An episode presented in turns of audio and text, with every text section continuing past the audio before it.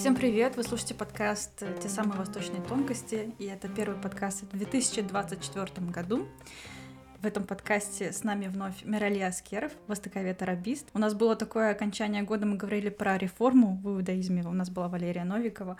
А год мы начнем с, вновь с политической мысли в исламе и поговорим о том, что такое государственность вообще в исламе.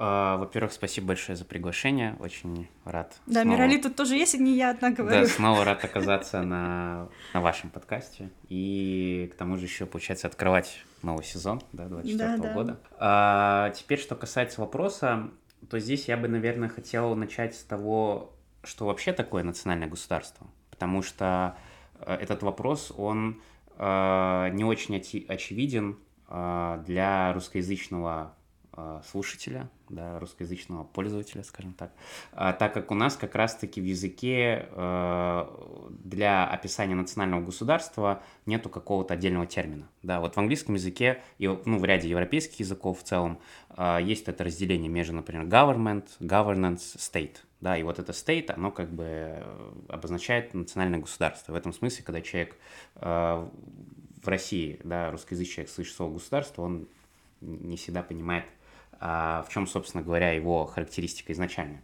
А, здесь я сразу вновь, вновь позволю себе э, сделать такую отсылку к книге, да, как да. в прошлый раз. И сегодня это будет э, в сегодняшнем подкасте центральная книга. Я выбрал э, книгу американского востоковеда Вайля Халика, американский востоковед арабского христианского происхождения, и он написал книгу «Невозможное государство» Impossible State. Пока что оно, она доступна только англоязычному читателю, на русский не переведена, но э, я знаю, что ее вот в ближайшее время должны будут издать и на русском, поэтому, что называется, следите за обновлениями. Мне кажется, это очень важная книга, вообще всем, кто интересуется политической философией, не обязательно исламской в целом, и в том числе вот востоковедом и тем, кто а в чем смысл Востоком. именно невозможного государства? Вот, Что мы это сейчас, невозможное вот мы сейчас к этому перейдем. а, так вот, если мы будем говорить о национальном государстве, вот об этом самом state, да, то нам нужно выделить какие-то ключевые э, пункты определения, что это такое.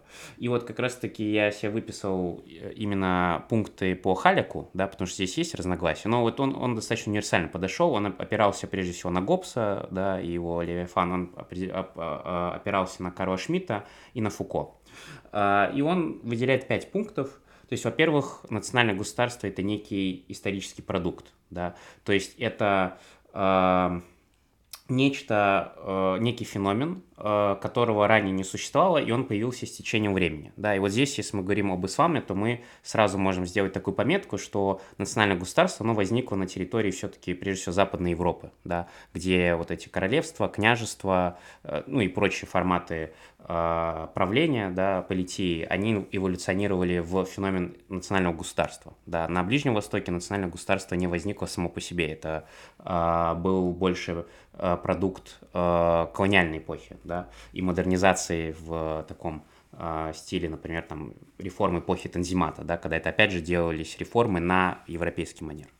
А второй пункт – это идея суверенитета, да, это как раз-таки вот тот самый Левиафан Гоббса, где у нас есть абсолютный суверенитет, который сконцентрирован как раз-таки, э, по сути, принадлежит государству. Да, у нас есть понятие политической нации, которая вот является сувереном, и есть государство, которое волю да, вот нации э, в себе воплощает и исполняет.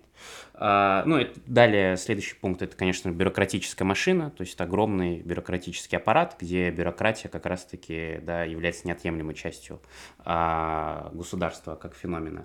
Ну и пятое – это уже такой а, отсылка к а, культуре, да, опять же, культуре именно в значении политического феномена, который в национальных государствах опять же, отдан на откуп этому самому государству. То есть да. это в целом универсальные пункты э, государственности и государства национального э, вне зависимости, да, вне привязки к исламскому контексту. Вот почему невозможное государство по Халику? Потому что он как раз-таки на протяжении своей, своей книги достаточно убедительно показывает, опираясь и на э, труды по исламскому праву, и на труды исламских философов, и на исламских историков и на историков э, европейских, которые писали об исламском э, мире. Он показывает от, то, что э, тип правления, э, который существовал на протяжении истории в мусульманском мире, э, до, по сути, вот образования современных национальных государств, он, в общем-то, в корне вот всем этим пунктам противоречил. Почему? А, ну, опять же, не буду, наверное, прям вдаваться в детали, я сконцентрируюсь на каких-то основных пунктах. Да? Вот первый – это идея суверенитета. А, потому что в исламской политической мысли, а, как нетрудно, наверное, догадаться, а, суверенитет, вот такой, знаете, суверенитет с большой буквы, да, абсолютный суверенитет, он, естественно, имеет под собой, он принадлежит Богу, да, он имеет божественную природу. То есть мы не можем отдать суверенитет в руки вот, бюрократическому там, государственному аппарату. Да.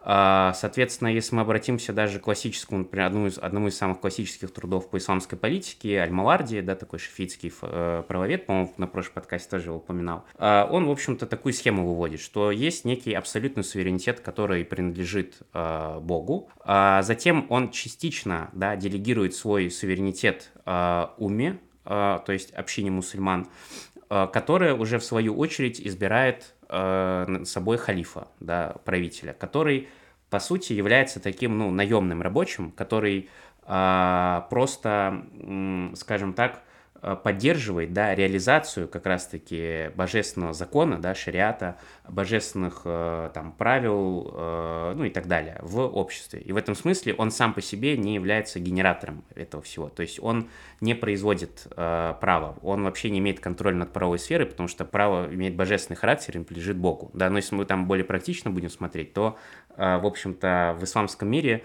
законотворчеством да, занимался, занимались частные лица, да, вот правоведы, которые не были государственными служащими, то есть у государства не было монополии на право, поэтому у нас, в общем-то, была обычная ситуация, когда в, на территории мусульманских политий сохранялся правовой плюрализм, да, то есть были, например, разные правовые школы, да, масхабы, угу. а, плюс еще, например, не мусульмане, да, у них свои были правовые системы, и, в общем-то, это все органично сосуществовало, Почему? Потому что как раз-таки не было вот этой идеи суверенитета о том, что все должно быть, э, да, принадлежать там э, э, государству там или, не знаю, правитель должен над этим, над этим иметь какую-то власть. При этом, кстати, вот ты перечислила эти критерии, но в них разве не выделяется территория? Вот меня что смутило.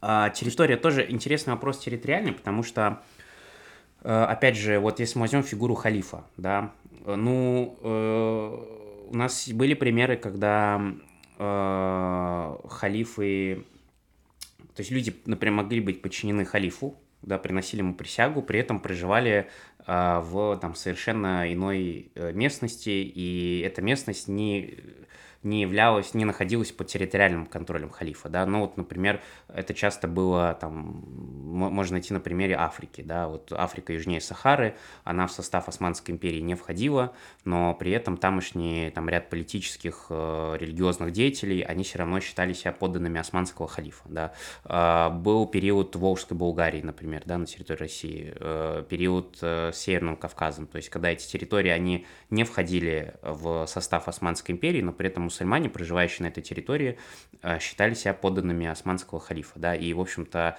э, там османский султан э, тоже рассматривал как своих подданных, и это не обязательно подразумевало какой-то территориальный контроль, то есть здесь, опять же, так как отсутствует вот этой самой концепции суверенитета, если мы, да, вернемся к ней, то у нас и отсутствует понятие каких-то, да, вот границ, где в рамках которых э, правитель э, да, вершит свою политику, как он может, да, а вы там не можете вмешиваться вот в его суверенитет, потому что здесь проходит его там национальная граница. То есть здесь в этом смысле ставки на территории нет совершенно никакой, потому что эта власть прежде всего как бы она нацелена на на людей, да, скажем так, на мусульман, на принадлежность к религии, а не на принадлежность к проживанию на какой-то конкретной э, территории. Угу. Ну вот то, что в этой книге написано «невозможное государство», имеется в виду, что само сам феномен исламского государства невозможен, получается. Ну, вот э, Вайли Халик, он э, просто показывает то, что э, современное национальное государство, оно фундаментально с исламской политией, с исламской политической мыслью несовместимо. То есть он вообще, он, ну, наверное, как опять же, не трудно догадаться, он современное национальное государство рассматривает э, с критической точки зрения, да. Кроме того, он, например, в одном из своем интервью, э, да, когда у него спросили, что, ну, вот вы как христианин, вы бы где выбрали жить в современном э, вот национальном государстве, секулярном, да, или, э, опять же, там не обязательно какого-то, да, такого авторитарного формата, да, но и вполне себе, э, скажем так, симпатичным, или же вот э, в той исламской политии, о которой вы пишете в своей книге. И он ответит, что он, вот, он хотел бы, он бы выбрал жить э, вот в той исламской политии, потому что там он считает больше э, было автономии у всех, в том числе и у э, этноконфессиональных меньшинств. Вот, э, поэтому э, сам он это оценивает национальное государство как феномен достаточно негативно, э, но при этом книга его больше не для того, чтобы дать какую-то оценочную категорию, а просто показать, что, в общем-то, да, отрефлексировать, а почему вот исламские политические проекты, которые существовали с 20 века и вот по сегодняшний день, они, в общем-то, не, не очень успешные, да, не очень удачные, как минимум не очень, да, можно в целом сказать, что они провалились. И он вот как раз-таки пришел к выводу, что провалились они из-за того, что э, сама вот это правило игры, да, э, которые приняли исламисты 20 века там, и 21 века, э, они были изначально несовместимы с э, исламской политической мыслью, поэтому по итогу получался такой достаточно э, неприглядный, э, да, такой микс, который использовал вот эту, скажем так, ну, достаточно репрессивную, репрессивный аппарат современного национального государства, перекладывал его на правовые рельсы, которые как раз-таки к этому э, репрессивному аппарату не приспособлены, да, и вообще его не предполагают. И вот в итоге на выходе получалось там что-то не очень э, приятное. Так, получается, тогда какое государство у нас хотят создать те радикальные группы, которые в основном считаются террористическими? О каком государстве, о каком исламском государстве в таком случае идет речь? А, ну, э, я здесь, наверное, чуть-чуть э, немножко издалека начну, да.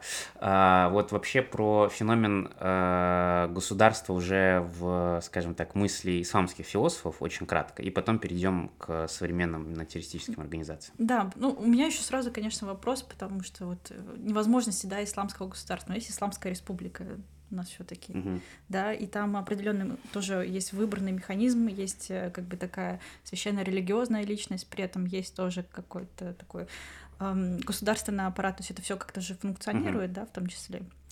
А, ну вот здесь. Э... Ну, во-первых, здесь всегда будут сохраняться, э, да, скажем так, дебаты об исламскости или не исламскости, не исламскости какого-то проекта, да, здесь снова вот если вспомнить наш прошлый подкаст, да, я об этом говорил, что там вот это вечный спор, не знаю, исламские коммунисты, да, их э, могут обвинить в том, что они и не исламские э, мусульмане, и в том, что они не коммунисты, коммунисты, да, но сами не себя так будут, тем не менее, описывать, да, в таких терминах. То же самое и здесь, то есть, э, например, Исламскую республику Иран, многие, э, да, там я даже, ну, возможно, Э, в принципе, большинство, наверное, современных мусульман не воспринимает как э, исламскую республику, да, но, тем не менее, да, сами ее идеологи именно таковой ее рассматривают, поэтому здесь это такие уже дебаты, в которые мы углубляться не будем. Просто mm-hmm. если мы вообще посмотрим на то, как к современному государству относились э, вот э, э, исламисты 20 века и там современные, то мы можем выделить тех, кто вообще считал, что оно вполне себе совместимо с исламской политической мыслью, да, и на самом деле можно его использовать как средство для достижения власти и осуществления этой самой власти. Здесь можно выделить, например, Хасана Альбадну, да, основателя э, организации э, Ассоциации братьев-мусульман, да, запрещенной на территории Российской Федерации. И там вот Рашида Гануши тоже, по-моему, в том подкасте уже упоминали, тунисский исламист из партии Анахта, э, который тоже вот считал, что общество современное, демократическое, Э, э, государства, это, в общем-то, на самом деле есть та самая вот финальная стадия, к которой в целом исламистам нужно стремиться. А, далее можно выделить такой фланг э, мыслителей, которые достаточно критично относились к современному национальному государству, но все-таки вот в своей собственной э, критике э, не, не сформировали ее именно как вот... То есть они не написали прямым текстом, мы критикуем национальное государство как феномен, да, считаем его несовместимым. А, но я, например, лично, когда вот читаю их работы, э, вижу, что вот все-таки они именно его и критикуют. Да, но здесь вот первым на ум приходит Саид Кутб, да, тоже такой египетский мыслитель, связанный тоже с братьями-мусульманами э, запрещенными. Э, и, в общем-то, он э, вот очень много на эту тему писал, и мне кажется, что вот в его работах этот нарратив можно проследить, просто он его все-таки, ну вот, как бы черным по белому не прописал вот эту критику. Ну и можно выделить э, мыслителей, которые прямо высказывались, да, именно он, вот такой, несли в себе антиэтатистский, да, антитакой государственный, э, э, скажем так, э, заряд, и, в общем-то, прямо это все проговаривали и считали, что ислам с государством несовместим, и нам нужна не государственная модель организации исламского общества.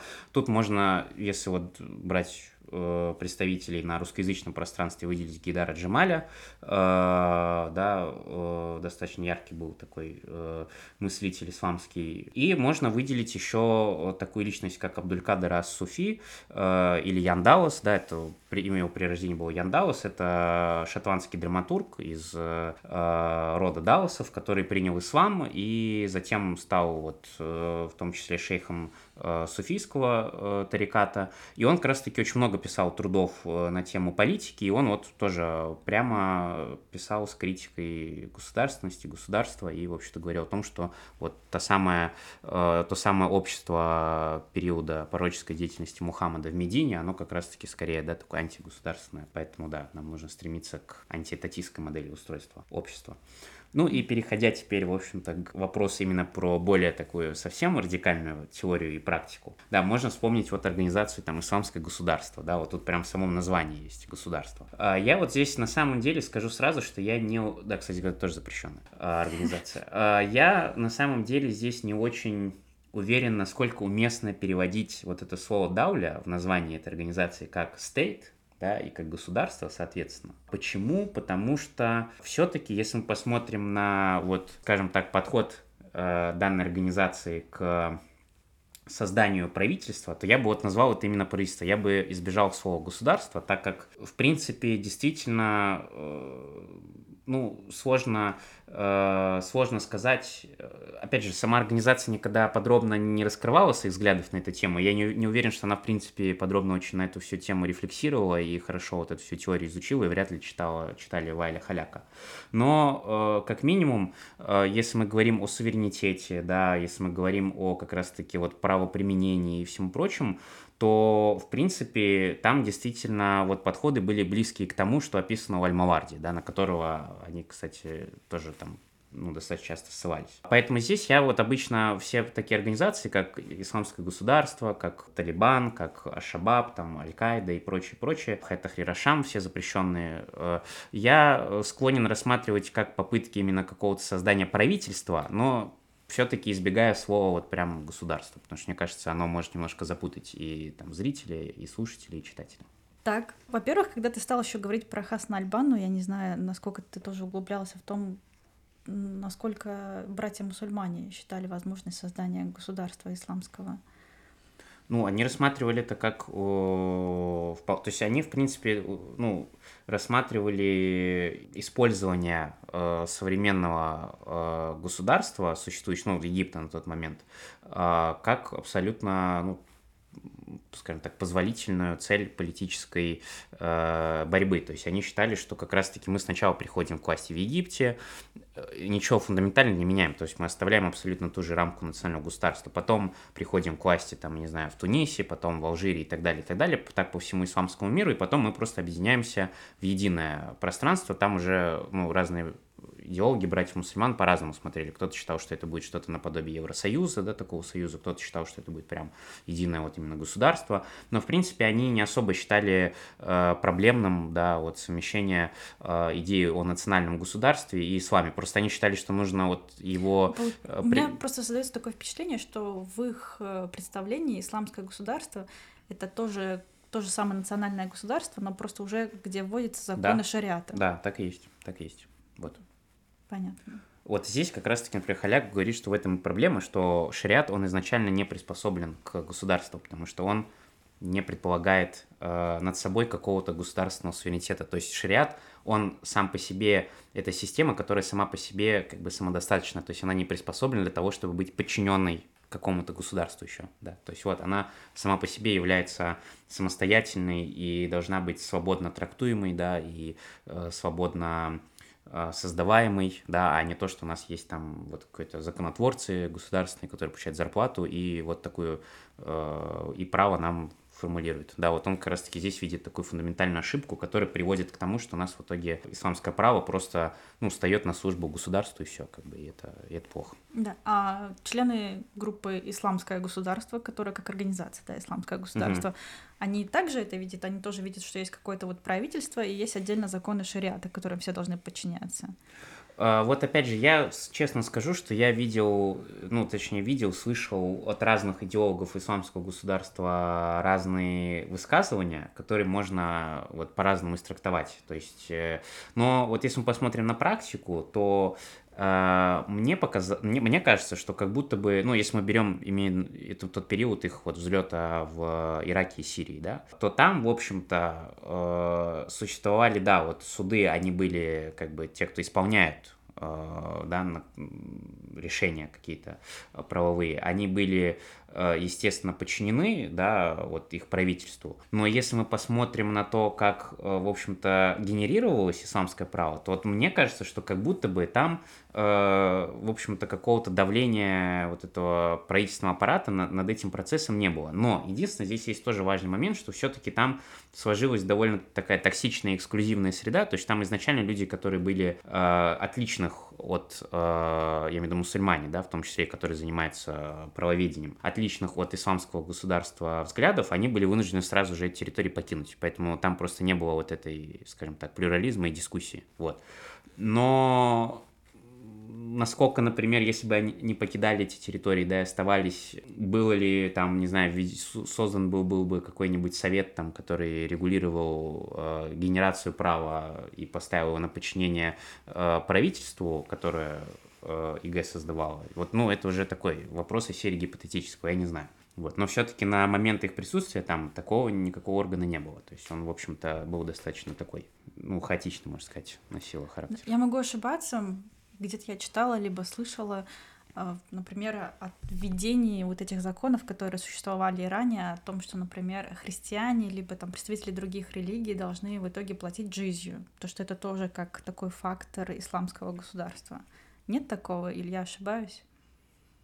Ну, э, да, платили джизью. То есть, ну, исламское... Нет, то, что сейчас, как бы, то, что они хотят создать, вот это исламское государство, то, что вот вы неверны, значит, вы должны платить вот эту джизью. Не то, что мы такое мультикультурное исламское государство, да, а все равно есть э, тот момент, то, что вы отличаетесь от нас, и вы за это должны заплатить.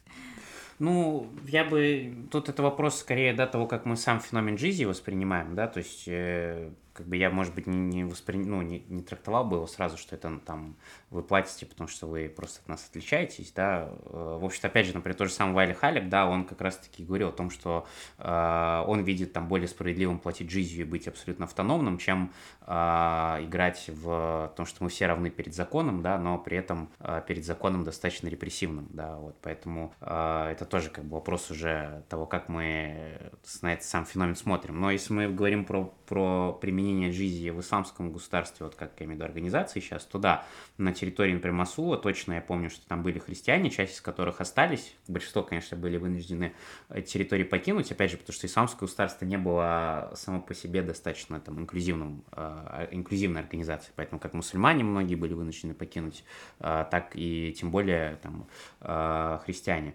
Но вот в там материалах некоторых, да, исламского государства даже показывали христиан, которые живут на на его территории, да, которые говорили, что да, вот мы э, заплатили жизнью, и мы как бы себя чувствуем совершенно свободно, нас тут никто там не трогает, э, там не, не притесняет и так далее. Я не знаю, насколько мы там можем на это ориентироваться, да, возможно, вообще были там какие-то актеры, там подставные лица, и все было там инсценировка, я здесь не берусь э, судить, но, тем не менее, как бы сама организация как минимум пыталась, да, произвести именно такое впечатление, что на ее территории остались э, жители христиане, которые э, единственное, что должны сделать, это заплатить налог.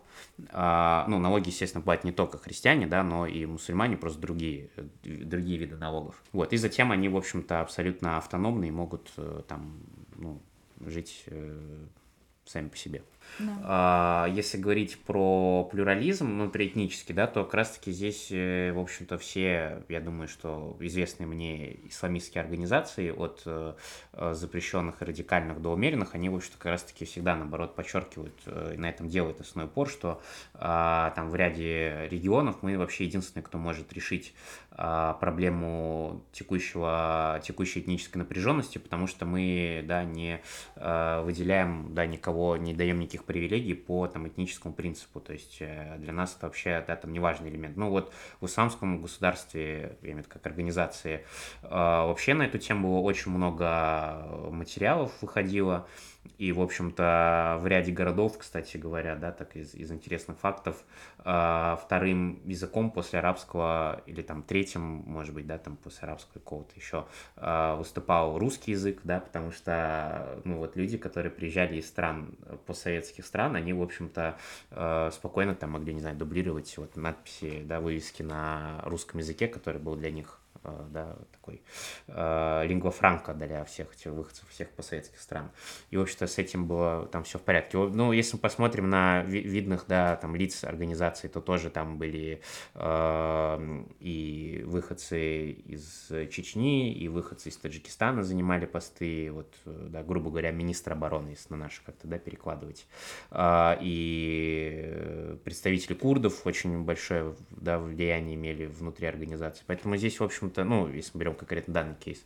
Вот, поэтому здесь как, ну, как раз-таки какого-то этнического этнических проблем я, честно говоря, вот, ну, не встречал, чтобы с этим а, у них были какие-то проблемы. Ну, опять же, есть э, другие кейсы, например, там, ну, те же самые организации Талибан, да, которые очень долго обвиняли в том, что это такая пуштунская национальная организация, которая э, представляет прежде всего э, пуштунское население Афганистана, и вот оно даже ее обвиняли в том, что она не исламистская, а вот именно такая пуштунская националистическая организация. Но, опять же, сегодняшний Талибан, э, мне кажется, уже в этом смысле смысле э, качественно изменился, поэтому сегодня тоже там у талибов, кстати, э, да, вот глава армии, опять же, да, он там этнический таджик, да, там есть э, узбеки тоже в правительстве, то есть, в общем-то, их хотя критикуют за то, что все равно пуштунов как бы чересчур много, да, и нужно более разнообразить, но как минимум уже там пуштунской националистической организации Талибан не назовешь точно, да, то есть, в общем-то, здесь тоже уже видны подвижки именно в сторону такой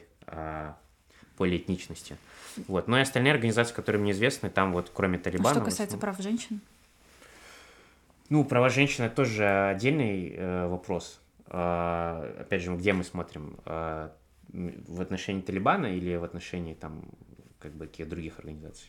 Исламское государство, Талибан или... Ну, ну вот раз мы перешли уже к Талибану, давай сначала начнем про государственность, которую предлагает Талибан, да? Угу. И больше, ну, на самом деле, когда они уже окончательно пришли к власти, основная критика, по крайней мере, в информационном пространстве развернулась на фоне прав женщин. Везде были распространены ролики о том, то, что э, женщины теперь заперты в доме, они не могут учиться, работать и так далее. Угу. Ну, как бы это вот второй момент, который угу. бы хотелось бы обсудить. А ну, э, если говорить про вот э, формат э, государственности, да, у талибов, то здесь очень как бы это интересный кейс, на мой взгляд, потому что мне кажется, что это вот такой некий прецедент новый, который сейчас появился в исламистской среде и которого ранее не было, потому что Талибан находится в такой серой зоне. То есть, с одной стороны, они, например, да, признали национальные, государства, национальные границы Афганистана, да, они э, называют себя сугубо афганским движением, да, то есть они вроде как вот признали, да, они стремятся к участию в международных институтах политических, да, там в ООН, э, проводят э, дипломатические встречи и так далее. То есть они в этом смысле вроде как встраиваются в вот, ну, такую международную мировую да, систему, политическую, экономическую и так далее.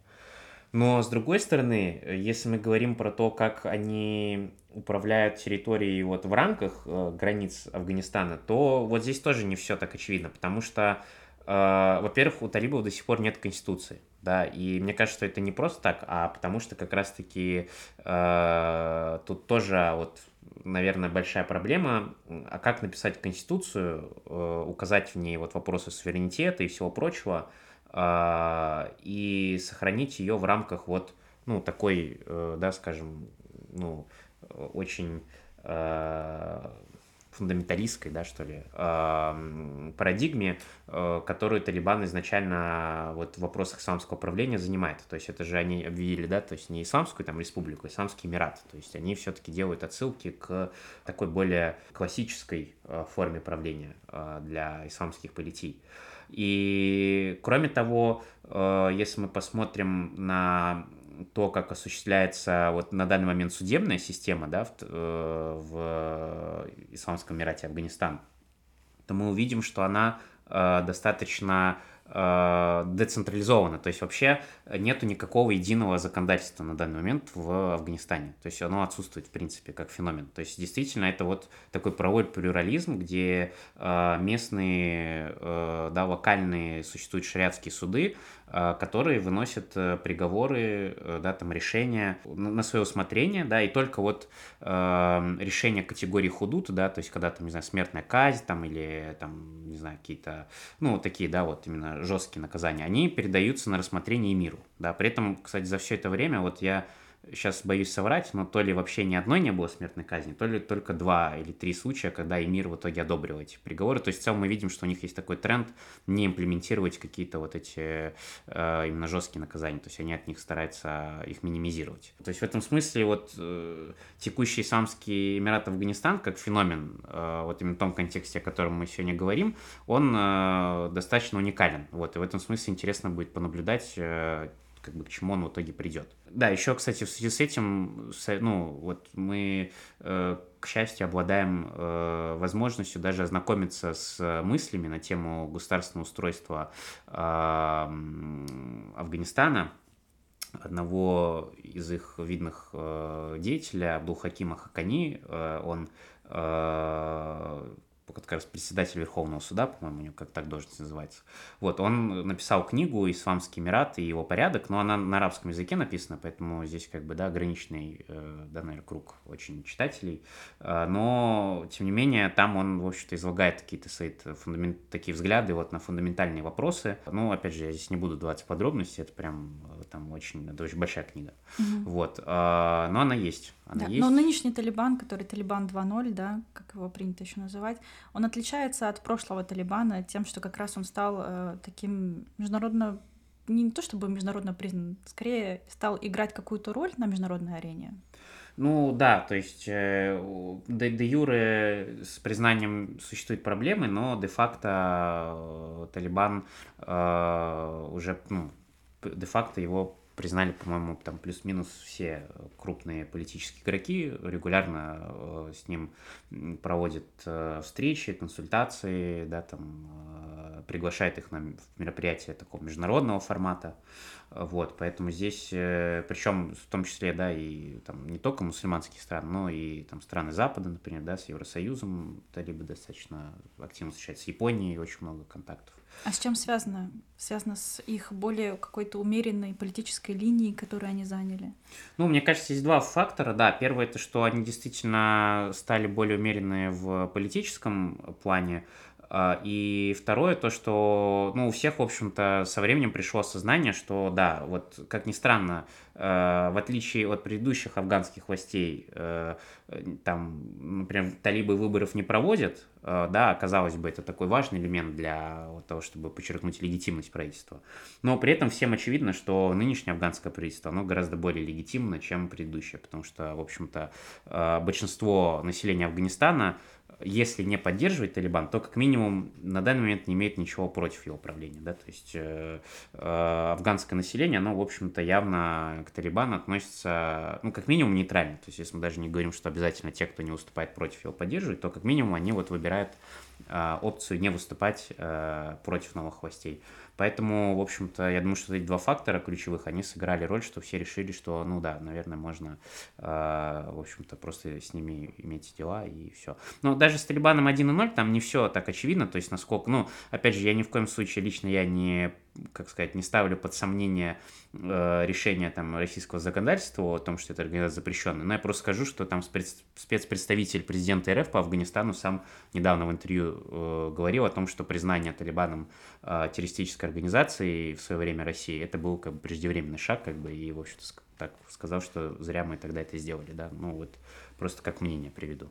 Что касается прав женщин да, что касается прав женщин, это очень интересный момент, потому Мне что... Мне кажется, он интересен, ну, то, что я хотела тоже тебя дополнительно спросить, насколько это не является какой-то западной пропагандой, да, то, что вот пришел э, к власти Талибан, и давайте поговорим о правах женщин в, в таком государстве. А, ну, э, тут однозначно вопрос, ответ сложно дать на вопрос, потому что, с одной стороны, да, э, я скажу, что да, является вот всяческое педалирование этого вопроса, она во многом носит сугубо пропагандистский характер, потому что используется именно как такой некий риторический, да, там, прием и, скажем так, обоснование для каких-то, э, для какой-то политики в отношении талибов, да, там, в отношении Афганистана в целом, но при этом объективно эта проблема существует, да, то есть здесь скорее пропагандистское использование этой проблемы, да, но которое никак не отрицает существование этой проблемы. Почему вопрос этот интересен? А, дело в том, что очень долгое время вот этот вопрос прав женщин, он был очень ключевым в риторике западных стран, да, и в политике и риторике там международных организаций гуманитарных, а, но он был совершенно не ключевой для самих талибов. То есть сами талибы на самом деле этот вопрос никогда вот всерьез там на свою повестку не выносили. Но в последние годы, вот уже после их прихода к власти, мы видим, что, по сути, а, первый серьезный раскол внутри Талибана, он происходит именно по линии вопроса о правах женщин. Да, а, а если более конкретно, вопрос о женском образовании. Потому что, судя по всему, вот старые люди, ну, представители Талибана такой старой закалки, они э, склонны, э, и, кстати говоря, тот же самый вот упомянутый уже сегодня Абдуль Хаким Хакани, который э, является верховным судьей, а, они склонны считать, что светское образование, оно женщинам не особо нужно, да. А, опять же, мне кажется, что это больше происходит из э, сугубо местной афганской традиции. Почему? Потому что, на самом деле, при предыдущем правительстве не сказать, чтобы женщины во всем Афганистане там массово посещали даже среднюю школу, не говоря уже о высших учебных заведениях. То есть они, да, они были открыты, но мы понимаем, что большая часть Афганистана, большая часть женщин Афганистана, к сожалению, все равно э, до этих э, высших учебных заведений не э, доходили. Вот. Э, он считает, что, да, возвращаясь к позиции Абдулхакима Хакани, он и те, кто с ним да, солидарен, они считают, что должны быть доступны только вот образование, там, не знаю, ну, медицинское, например, да, э, ну, такое, в общем, прикладное, грубо говоря, вот, которые, э, по их мнению, да, э, соответствуют тому, как там должна женщина вести себя в обществе, какую роль она в обществе должна играть. Но при этом одновременно с этим в, внутри Талибана есть и фракция э, тех, кто публично да, э, не соглашался с этим решением и с этой трактовкой. И, и да, тут еще момент, что, кстати, текущее решение у талибов, оно, э, во-первых, э, как мы видим, на самом деле действует не во всех э, регионах и не во всех городах, потому что где-то женщины по-прежнему посещают и высшие учебные заведения, школы и все прочее, да, а где-то действительно их от занятий отстранили, но вот здесь важно, что если Талибан 1.0, да, там в 90-х годах, он именно запрещал женское образование, то теперь это все-таки на уровне, да, вот э, официальной риторики говорится о приостановлении. То есть говорится о том, что мы сейчас не можем там, э, опять же, мы, конечно, скептически относимся, и я, например, это воспринимаю больше как некие отговорки, но официально говорится о приостановлении женского образования ввиду невозможности обеспечить, э, да, там, достаточные комфортные, безопасные условия для их обучения, да, вот. А, но даже против вот этого приостановления образования э, выступали ряд достаточно видных, не достаточно, а очень видных э, членов э, Талибана, это Сираджудин Хакани, министр внутренних дел. Это Мула Якуб, министр обороны. И это сын, кстати говоря, предыдущего лидера, первого, точнее, не предыдущего, первого лидера Талибана Мулы Амара. Э, это люди, которые достаточно харизматичные, которых очень, ну, вот действительно э, в народе любят, скажем так, и они очень большой вес имеют. И они открыто э, не соглашались с решением о пристановлении женского образования и э, явно давали понять, что вот они считают этот вопрос очень актуальным и важным для современного Афганистана. И в этом смысле, поэтому даже там, ну, некоторые представители Евросоюза, они, например, считали, что вот как раз-таки нужно Евросоюзу налаживать отношения вот с тем же Сирождином Хакани и Якубом, потому что, э, ну, это как бы такая вроде как зарождение некой умеренной фракции внутри Талибана по э, вопросу женского образования. Да. Опять же, вопрос там светского образования в целом, да, вот тоже Сирождин Хакани э, и, по-моему, ну и другие представители, они часто подчеркивали э, важность именно светского образования, получения светского образования, не религиозного, и его развития в Афганистане. То есть они называли это чуть ли не одной из там ключевых целей их правительства, и то, что они там вот в этом направлении будут работать. Вот, поэтому вот этот вопрос, он как бы не очевиден и с точки зрения его реализации, потому что, как я говорил, до сих пор проводятся вступительные экзамены в ряде вузов, э, в ряде вузов и школах продолжается обучение женщин. Если говорить про работу, то здесь вообще э, сложно говорить о каких-то запретах, потому что даже вот если вы прилетите в Кабул, то в аэропорту, в общем-то, большинство работниц, например, паспортного контроля, да, там визового центра будут женщины. Это женское предпринимательство достаточно э, ну, высокими темпами начало расти в поствоенном вот Афганистане из-за того, что война как бы закончилась, и очень женщины предпринимательством занимаются, поэтому здесь э, можно говорить, что, возможно, на каких-то должностях есть, э, да, дискриминация. Вот. Но, кстати, даже полиция, да, есть женские корпуса полиции у, у талибов, то есть здесь даже вот в такой силовой структуре.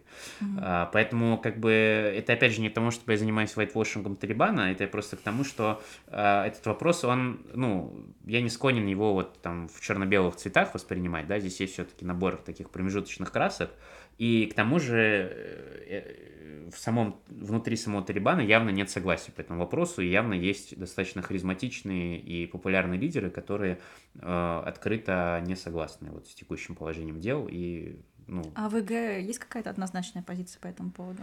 Или они вообще по этому поводу тоже не говорят, не вносят его в повязку свою? А, я слышал критику исламского государства, ну, его представителей в, в Афганистане в адрес талибов за запрет женского образования в Афганистане, то есть они считают как раз-таки, подчеркивают, что это запрет, э, происходящий из каких-то пуштунских там традиций, да, именно из э, локальных народных традиций, а не из ислама. Э, я, честно говоря, не помню, чтобы как-то подробно этот вопрос проговаривался период, в период расцвета исламского государства в Сирии и Ираке, но я могу сказать, что, например, я точно знаю, что там Масульский университет э, продолжал работать и был открыт для женщин в том числе, то есть там женщины обучались. Ну и школы, соответственно, для женщин, насколько я знаю, э, вот не закрывались, ну, именно по, скажем так, половому признаку, да, то есть, возможно, какие-то закрывались там, потому что ее разбомбили или еще что-то случилось, да, но именно такого, что там девочки не должны ходить в школу, я не встречал, вот, э, поэтому, да, единственное, что, да, образование было раздельным, то есть отдельно учились мальчики, отдельно девочки, но и девочки тоже учились. И у нас с тобой третий пример, да, как это государственное строительство угу. ис- исламского государства э, реализовывалось и могло бы реализоваться в Сомали. Организация Шабаб.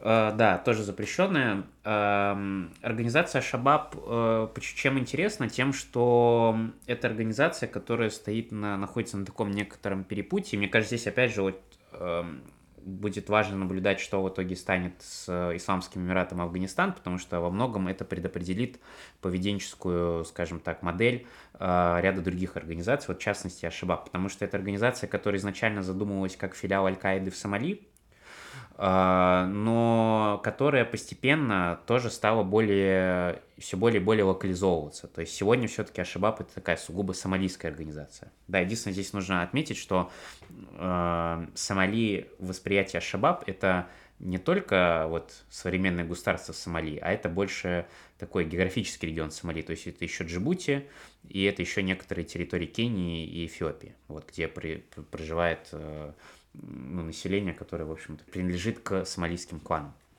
Вот. В общем-то, концепция, кстати говоря, не новая. Например, там социалистический Сиад Баре примерно в тех же категориях мыслил, поэтому началась э, война между Сомали и Эфиопией.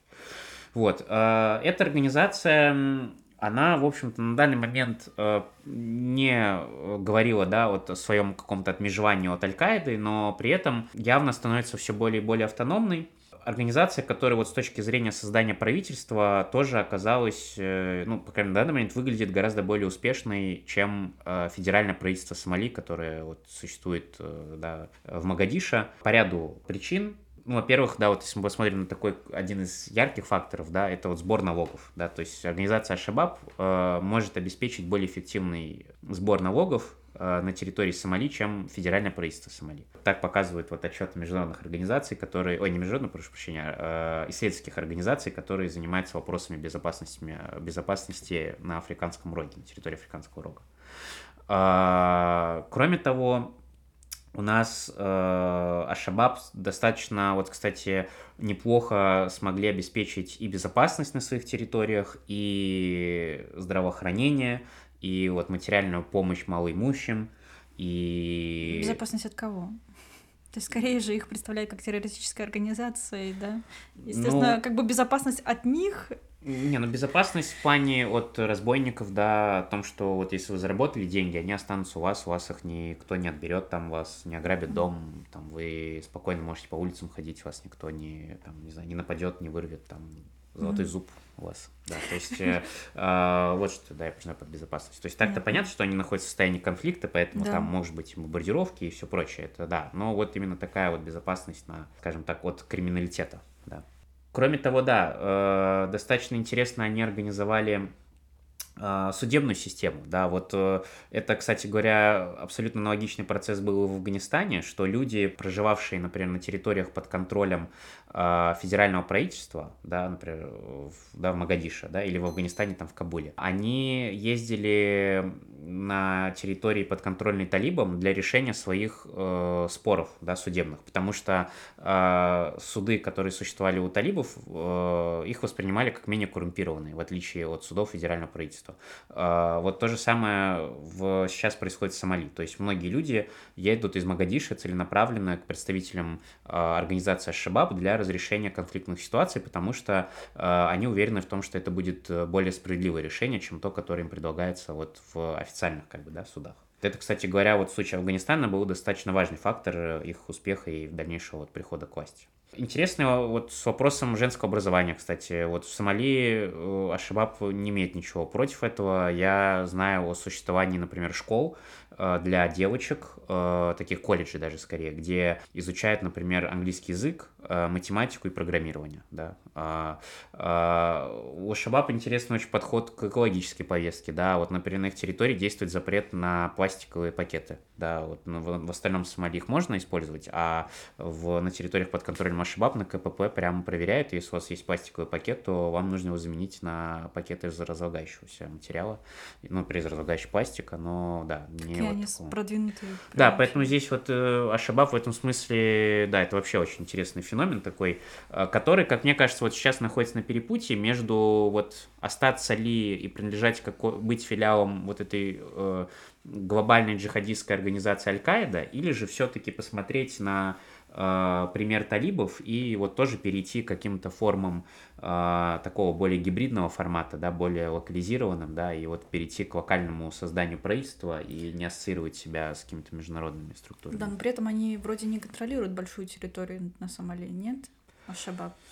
Ну, они контролируют юг страны, э, они контролируют э, ряд территорий на побережье, небольшой контроль в Пунтленде, э, да, на противоположном э, берегу. Э, ну, да, то есть они, конечно, далеки от там территориального контроля талибов перед приходом к власти, но как бы тут тоже, да, был период, когда у талибов вообще не было территории в Афганистане, они полностью вынуждены были переместиться, да, в Пакистан, и оттуда потом начали вот, ну, новую волну распространения. Поэтому здесь как бы сегодня, да, но кто знает, какой дальше будет территориальный контроль. Кстати, да, вот еще момент по поводу инклюзивности. Вот Ашабаб смогли гораздо лучше выстроить э, инклюзивность клановую, да, то есть в Сомали э, общество очень трибалистское, там всегда остро стоял вопрос кланов и при всех предыдущих правительствах э, была, была большая проблема в сфере вот, дискриминации каких-то кланов, каких-то племен и, наоборот, чрезмерной, э, скажем так, э, чрезмерным присутствием одного конкретного клана в правительстве. Вот Ашабаб в этом смысле опять за счет вот подчеркивания своей, прежде всего, исламистской составляющей, исламской составляющей, она, э, эта организация проводит э, достаточно инклюзивную клановую политику. Вот, поэтому я не скажу, что им полностью удалось решить этот клановый вопрос, но, опять же, вот организации, которые занимаются изучением э, безопасностью на Африканском роге, они все-таки констатируют, что, да, Ашабаб, тем не менее, по сравнению со всеми остальными текущими э, политическими игроками, э, в этом вопросе, ну, так, оказались более эффективны и больше преуспели, чем э, все остальные. Еще у меня был такой вопрос, последний, скорее всего, последний вопрос. С чем связана так, симпатии да, к этим организациям, с чем связан их определенный успех этих организаций?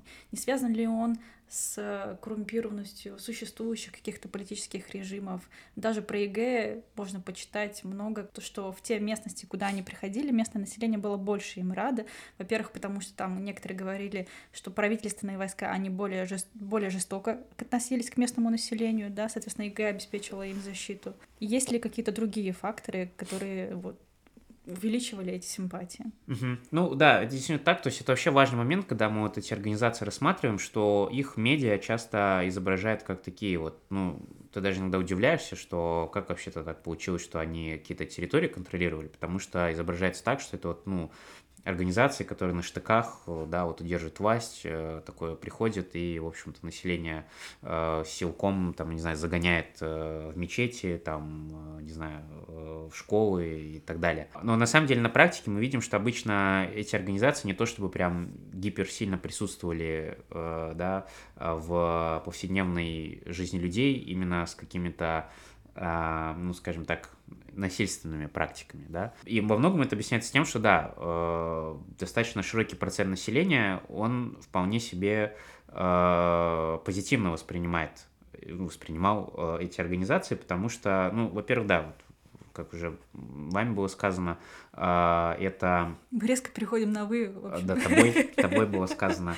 А, это все-таки ассоциирование этих организаций с тем, что они хотя бы эффективнее, чем вот и менее коррумпированы, чем э, текущее правительство, да, то есть э, это, в принципе, ну, судя по всему, действительно так. То есть они действительно менее коррумпированы в среднем, э, чем вот те власти, которые, на место которых они, на места которых они приходят. Да, опять же, вот про коррумпированность, э, то, что я приводил пример с э, Ашабаб и с талибами, принципе, в меньших э, масштабах и объемах, но то же самое и в Сирии встречается, это вот вопрос судебной власти. То есть тоже, что люди э, недовольны э, той судебной системой, которая существует и предлагается им официальными властями, и выбирают э, обращение на суд к вот этим организациям. Это, опять же, э, скажем так, вот такой ну, аспект связанный с симпатиями по идеологическому принципу, да, потому что, ну, действительно, ряд людей, ряд людей близка та риторика, та э, идеология, которую олицетворяет вот вышеназванная организация, они видят ее Э, да, ну, находит ее для себя более там, подходящей, чем э, ту, которую им предлагают официальные власти. Э, опять же, вот этот момент с тем, что обычно вот эти официальные власти, ну, особенно это ярко было видно на примере Сомали и на примере Афганистана, это, ну, действительно такие э, вот, э, ну, правительства, которые находились под внешним управлением, под сильным внешним влиянием, и, естественно, народ, ну, ассоциировал их, э, действительно воспринимал как таких марионеток, каких-то третьих сил, а эти организации олицетворяли собой такую национально-освободительную борьбу против э, иностранного присутствия, да, и тоже были склонны поддерживать, э, ну, и продолжают, да, там, в случае Сомали, поддерживать их именно как такую, ну, что ли, антиколониальную силу, да. А, вот, поэтому да, тут как бы факторов, ну, наверное, вот это основные, а так достаточно такой вопрос масштабный, там уже нужно да. тоже детали смотреть. Не, вопросов, конечно, остается еще очень много, и очень много еще можно обсуждать, но мы на этом завершим наш подкаст, довольно и так уже насыщенный. Спасибо тебе, Мираль. Да, вам спасибо. Тебе спасибо за приглашение. Можем перезаписать концовку, если хочешь. Да, можно с ошибкой.